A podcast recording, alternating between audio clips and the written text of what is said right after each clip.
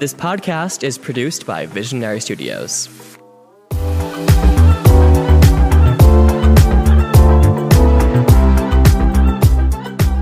Hey everyone, I'm Mitchell Rail, And I'm Wade Clausen. and welcome back to Let's Unpack That. Today we are joined by Josh Menser. Josh, welcome to the pod. How are you? Good. Thanks for having me. This is my first podcast, so I'm excited. Thank of you. course, I say, hey, podcasting era. Here we go. Here we go. So, Josh, tell everyone who may not know who you are already a little bit about yourself. Give us a background. Who is Josh? So I grew up in Eastern Iowa, Cedar Rapids. So I graduated high school there. Um, graduated college from Iowa State. I got involved with some research, but actually spent my first year of college out in California. After graduating from Iowa State, I moved to Minneapolis for a year. I worked in like a startup, like kind of research biorenewable lab. I got into Minnesota. I got into cancer research during there, uh, PhD work, and I switched to my PharmD just this year, which made me move to the Chicago area. Kind of here I am. Uh, we can kind of get through any more of that as we need. No, you have so much, so much ground that you've covered. It's like so impressive. But let's start in Iowa. What was it like for you growing up? Obviously, Iowa tends to be a more conservative area. What was it like growing up there and kind of coming into yourself as a gay individual? I mean, I really didn't have an- like a need for that part of me to kind of really show for Mm-hmm. a while um, until I got got to college. Like it just wasn't part of my identity until around then. Like that, I questioned it. I mean, part of it also. I mean, when you grow up in the like con- con- conservative areas, a lot of it about yourself you kind of have to suppress and hold Mm-hmm. that down. Part of that comes with suppressing a lot of your emotions and things like, oh, what do I want? Like, what do I what do I actually think about? You know, and that's um, I think kind of how I did it. I just you know. If you don't pretend it's there, then it's not there. Mm-hmm. So, and I, until you actually start exploring that area, you don't really have to unpack that. Mm-hmm. Till then. So, when did you really feel comfortable to like really open up and come out? Um, I didn't really have a, like an official coming out. Like I said, I just kind of started hanging around guys, and well, I had mostly straight friends in back in Iowa. So I moved to Minneapolis. I started hanging out more with the gay area, and you know, I think being in a city like that was a little more acceptable. I think I felt more comfortable too, kind of having that um, exploration too. Actually, my very first time at a gay bar, uh, my friend Thomas, uh, God, he's a great, great guy. One of my best friends. I was underage, and I go to the main gay bar there, and it was not even 30 seconds. I was up to the bar, and he comes up to me and he's like, "You're not from here." I was like, "What do you mean?" And like my, I was like in my head, I'm like, I told people that I'm gay. I just got exploring what's going on. This person comes up, doesn't know I'm in town in a big city like this. I was like, I don't know what's happening right now. He's like, I know every pretty person in this town. I don't know who you are. Who are you? I was like, oh, okay. And I, he kind of saw I was like new and kind of figuring things out. So he kind of took me under his wing and said they kind they're the ones who kind of showed me like all the parties and that kind of introduced me to some of the people. So then being in Minneapolis, it was very easy for me to explore that when I was there. So there was no like official moment. It was just sort of like a, oh, this is a new part about me that Yeah. I think I'm gonna enjoy. A natural, a natural. Just naturally, any other, Yeah. other any other exploration part of your identity. Yeah. I mean, it's a big one, Yeah. obviously, but um, there wasn't a big moment that I considered this was my coming out yeah, day. yeah. Same, I can feel that as well. Once you moved to Minneapolis, is that really? Would you say you were, came into more- more of yourself as a gay person? Um, I'd And say at the end of my college year, And what did you major in?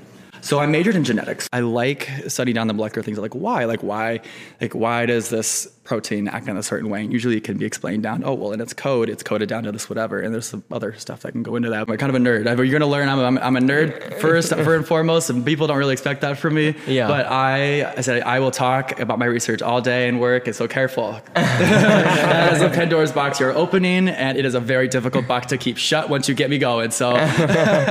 okay, how about this? Give us a brief overview of the kind of work you have done research wise. I know you did. Yeah. I know you've done stuff both in Minneapolis, right, and then also. In your time in California, you did some research. So, do you want to give us kind of a broad strokes overview Yeah. on what that was like and kind of the work you did? So one of my first research labs was uh, this endoc- like this um, marine endocrinology lab. I was just a freshman trying to get into some research, trying to really figure out what I like about the sciences, and like, so they were doing genetic testing on some of these fish and trying to figure out some of their like genotype, like essentially like the sex that they were born in, born with, because the certain type of fish that's super native to this bay on California was like 97% female. And so my this grad student was working on this research project trying to figure out what's going on. And we found out a lot of these were actually pretty like born male, but they're turning into females.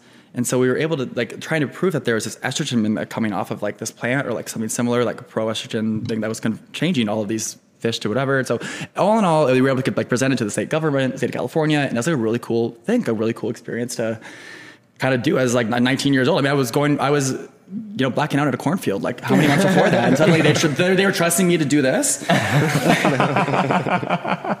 So, would you say that that's one of the most like impactful? Like, think so. I think that was one of the moments I really truly fell like in love with science. Um, I work in Minneapolis. Uh, I did some oncology research. I did pharmacogenomics. So what is that? So pharmacogenomics is using genomics and genetics in the world of pharmacology and pharmaceutics and even like medicine. We were able to use like certain genetic researchers in certain cancer cell labs to correlate within humans, like actual cancer cells, and we can essentially, you know, you just have you test the cancer cells in the lab, kind of figure Okay. out how to it in humans. And so I actually was in an area that we could do that with our computer based on the gene- like genetic stuff, like the 10,000 genes and like how there's certain profiles and stuff. So there's a whole lot of math and stat stuff that I tell you I'm not, I don't need to go into, but um, that to kind of give a summary. Uh, it's really cool that I actually found a drug that is actually in animal testing right now. It was an old drug. Um, I can't do too much because I signed a lot of paperwork in my area of uh, prostate cancer research. Um, and it's in animal, animal testing right now. And it's showing a, like a lot of great promise. I just actually just got some preliminary results back from some like animal testing labs and the, the numbers are exactly as I told them they would be. And so I'm really excited there because they can go to like clinical trials like years and so years down the road, which is like at 27 years old, saying like, hey, I could do that. It's great. It doesn't really help me out now because it takes forever to get that whole process done. And especially like I talk about it and I'm like, oh, I'm doing all this fun stuff. And people ask me about it. And I'm like, well, it's still doing this. And they're like, it's been a while. I was like, yeah, I know. I'm very aware. but um, that's a brief summary of some of my research work Yeah. area. I think Um, that's like so cool and like to have like such a purpose driven like field that you're part of and really making an impact in the world. I think especially for people that are likely listening to this, I think they also people probably think of you as like, oh, Josh just like he posts some shirtless pictures on Twitter. but like you're you have like a you have a brain in between your two ears that like is really being put to so much important work and, and, and use. Bravo to you for like everything you do because I couldn't. I I don't know how to like do anything like science or math related. Like my major in college, I did public relations instead of marketing because marketing required more math courses and I couldn't do it. Do you have any advice for people going into either the bio field or the medical field on trying to find their niche? it's fine if you don't know. People bounce around all the time. And especially today, like if you find an area that you love, don't get so tunnel visioned. If you have, if you find have a goal, great. But realize that things change, the world changes, especially in the world of science. Mm-hmm. You know, your job might not be here in a few years from now. The some company might put something out and wipe out an entire drug from the market. If you don't know your niche and you're trying to find it, that's fine. You will find something you like, and if you work on that project for a while and your things change, then change it. You know, you know, no one's gonna force you to do something they said you don't, don't want to do. And life is way too short. On the topic of health, especially in the gay community, it's so important to know your status and get mm-hmm. tested. But I think for those who maybe are entering into the community or just trying to get their bearings, it can be kind of hard to get a, a understanding of like what does that mean? Why is it important? Where do I go? What do I do? Could you kind of give a little breakdown or overview on the importance of getting Yeah. tested and kind of what what is out there for people? I guess I have two two main things with that. First, uh, for the especially the, the younger ones, or like maybe we're newer to the gay communities, um, if you can get on PrEP, whether that be like Truvada or Descovy, get on it. Obviously, listen to your medical providers, but like those medications have been doing incredible things for the community. Like I said, it just takes one, and there's like some real shady people in this world. So you just have to protect yourself first. Also, from that, you as you, uh, undetectable is untransmittable. You know that has been scientifically proven. We know that, uh, but still, it's always good to protect from both ends. And the second thing off of that is one thing that I found that many people don't understand is the time it takes for a positive STI test to come back. If you have if you have your party on Saturday night and you go out, you go home with someone and they give you something, your Tuesday or even Wednesday like STI screening is not going to show that up. Like it's going to take a few times. It's going to take a while for that to come up. Like there's a reason they ask when you're on your when you go to your STI checkup, your last um, hookup is is because if it's within a certain amount of days, that's you have to be aware of that. And so a lot of people don't know that. So they they'll, they'll like so for example, if you want to go to Steamworks, don't do it right around your like don't like wait at least don't do it within a week of your like ST, regular STI screening. Yeah. Because anything that you like, if you're gonna have any, but do it like close enough, like you keep track, so that you're close enough so that if you know, you're Yeah. you're already ready. Yeah. You know things like it's it's understanding things like that that I think if someone would have just told me like you're gonna have to calendar that out, like structure it this way, do things like that, I think would have been nice. So if I words of advice, understand the time it takes for positive STI screening to come back, as well as um, know your status, and if you can get on sort of PrEP, great. And also know that there's um, post exposure too. Within 48 hours, you can also take. If you're not on it and you think you've been exposed within 40 hours, you can get to a, get to a pharmacy, get to a provider. They can help you out with that. Yeah. Um, I guess that's two words of advice. just No, that's good advice. That's good to know your status and be um, not risking it. Okay, so you have a platform on Twitter. When did you start using Twitter as like a place for thirst traps and like start objectifying yourself and kind of gaining a following for that? oh within the last like two years. Would you say that that following and having an active presence on that platform has kind of helped you meet people across the country? Oh yes, I've met so many people from being online, um, and I think that's great, especially as someone who was in school and working all the time. Like when I go out, it's like I'm penciling it into scheduling to go out because that's my time to do it, and I have time to see my friends. And I go when I do go out, so. Um, it's been uh, being online has been nice to connect with people and interact throughout the day. And you know, if I put down a random thought, it takes me five seconds to post it on there. Like I said, I, I just post some random thoughts and people seem to like it. Um, and then I come back to it couple hours later and there's some interactions with it. And I'm like, oh great. And I maybe can see, only have time to see a few of them. I wish I try to get back to everybody as I can. And I'm so horrible at it. Uh, but I do try to get back to people. I do, I promise. I just don't, I can't have everyone's notifications on in my inbox. Otherwise, your phone be Otherwise, like my exploding. like oh, I turned I, I turned off notifications from my actual on my phone, but like when I turn off my actual like notification center on my like on my app, it's it's too much if it's everybody's notifications. So I have to set it to a certain amount of people. Yeah. Um. So I can't see everybody's. I try to do my best, but promise I love everybody out there that does. and I, he I do. all the little I- Joshies I- out there. I- objectification, something that's Mm-hmm. really big in like the Twitter world. For you, how have you kind of navigated and processed that mentally of being viewed as an object so often and only viewed as you know your body versus like you as a person, your personality, or like your your passion as and that's always something that a lot of people, like a lot of gays, have to deal with, especially with how it is superficial, how much the gays value looks and appearance. It's it's, it's very obvious. I mean, it's very obvious. Like also like there's like some, some of the racism in there too. Like and we know, like I, it, I we see it,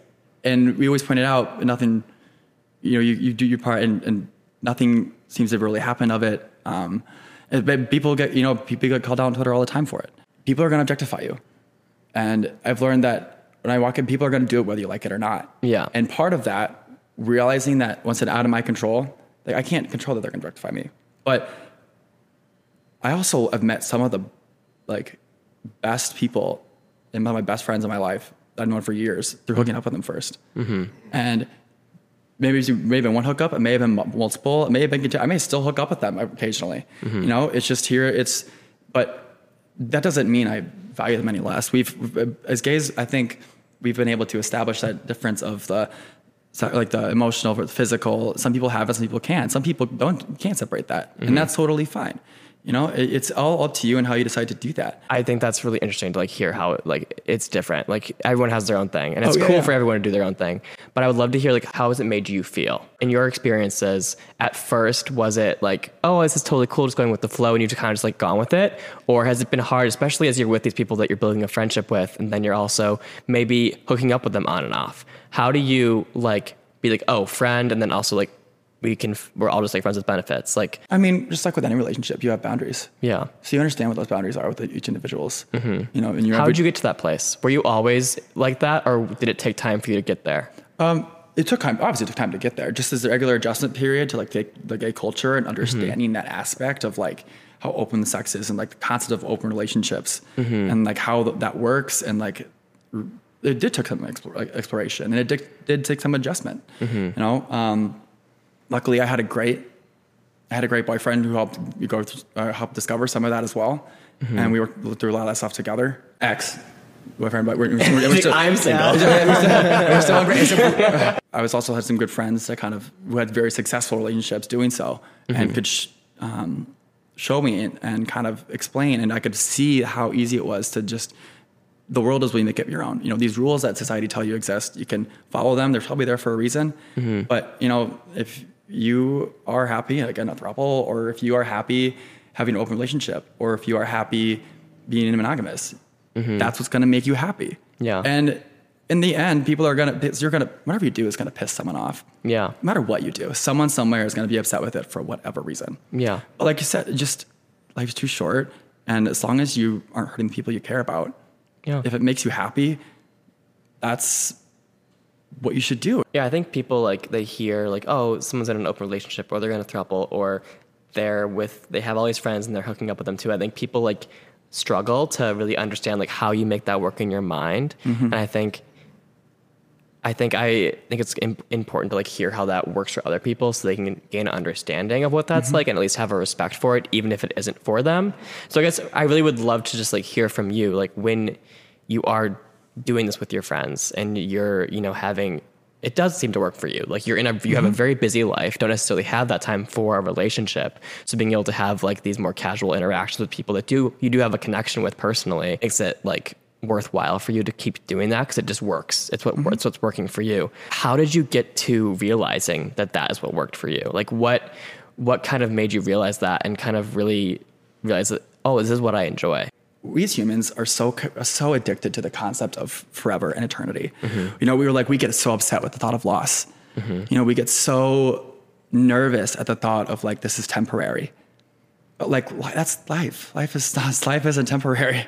And so when someone you meet in person is so like you connect and it's great, you know, just because you know and you know like in a while, like that's probably why you date right off the bat. Mm-hmm. Same as same dating off the bat instead of like to kind of learn what you like, learn what you need, and you understand the person's not gonna be around forever. But in that moment, like doesn't mean they can't be a great lover. Doesn't mean you guys can't connect in the way that yours are great. If there's something stopping you, like pre-established rules or relationships, mm-hmm. obviously don't. But like if you know if you're single and you connect with someone, like if there's three friends we, I connect with, like physically, that I would never date. And we know that. we know that, but like there's certain things we connect on, but we only do in small doses. And mm-hmm. but why would I deny myself that part of my life if nothing's stopping me from enjoying that part of life? We're mm-hmm. both there. We're mm-hmm. both for like why wouldn't I? Yeah. Um, and so, but for people who see that and don't understand that, like that's not for me. Like it's part of this place is realizing that great, it's not for you. Yeah. But look at how happy they are. Like for them in their life, that's making them happy right now. And you have no space to stop in there and say that's wrong, because the same reason they wouldn't look at you and say your relationship's wrong, because for them they realize that that works for them, and your monogamy relationship works for you. It's not your relationship, and you can sit there and yabber into the void all you want, but I guarantee you, those people do, or those people do not care Yeah. about your opinion on their sex life. Yeah. And I think I think a lot of people, especially the older generation, they really get get uh, like so like wrapped up in it and are so like upset because they don't understand. And they more times than not, they don't want to understand. They just want to have these one-liner jokes and jabs and jokes and they're so funny because they don't understand it. And a lot of times I really feel like they really have no interest in trying to understand things that are different than oh if you're not if you aren't straight or if you aren't like in a relationship with somebody then i don't get it. Or if you aren't a guy or a girl then i don't understand who you i don't understand you. If you mm-hmm. aren't fitting into these boxes that are somewhat accept- accepted in society then i don't even want to try to understand. I just want to make fun of you degrade you bully you. Oh, yeah. like that's what our that's what our society especially in especially There's- in the political spectrum i feel like that's what it's be- Yeah. what it's becoming. Oh yeah, and realize that,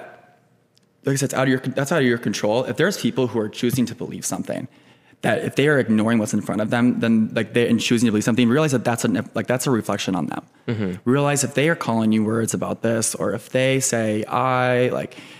I don't understand you, or you don't live the way I think you should live, and so you are subhuman to me.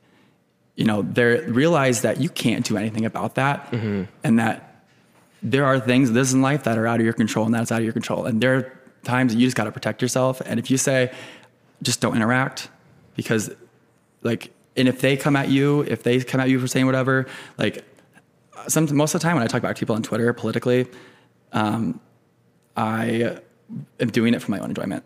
is there any other just closing advice that you would give maybe a younger gay individual or a younger version of yourself seen with many gays, especially those come from small towns. You know, you don't get some of the exposure to certain cir- circumstances that some straight people do. So they have time to develop these relationships. They have time to process these as a normal person does during that normal time when it's supposed to be processed. But some of these aspects of, like I've mentioned, you know, if you ways you connect with a community, if you don't do that till you're like an adult, you're going to have a lot of these processing that you have to do right off the bat that you have to do in a short amount of time that most most people most normal human adult like straight people can do over sorry over the course of like a normal period of time so it's okay if it feels a lag a lot It's okay if, if, if you don't understand what's going on because you've not been exposed to a situation that you're supposed to know what's going on. So it's okay to, to have to figure that out and take time to figure that out. It's okay to not know. It's okay to have to figure it out because most people are, are faking it.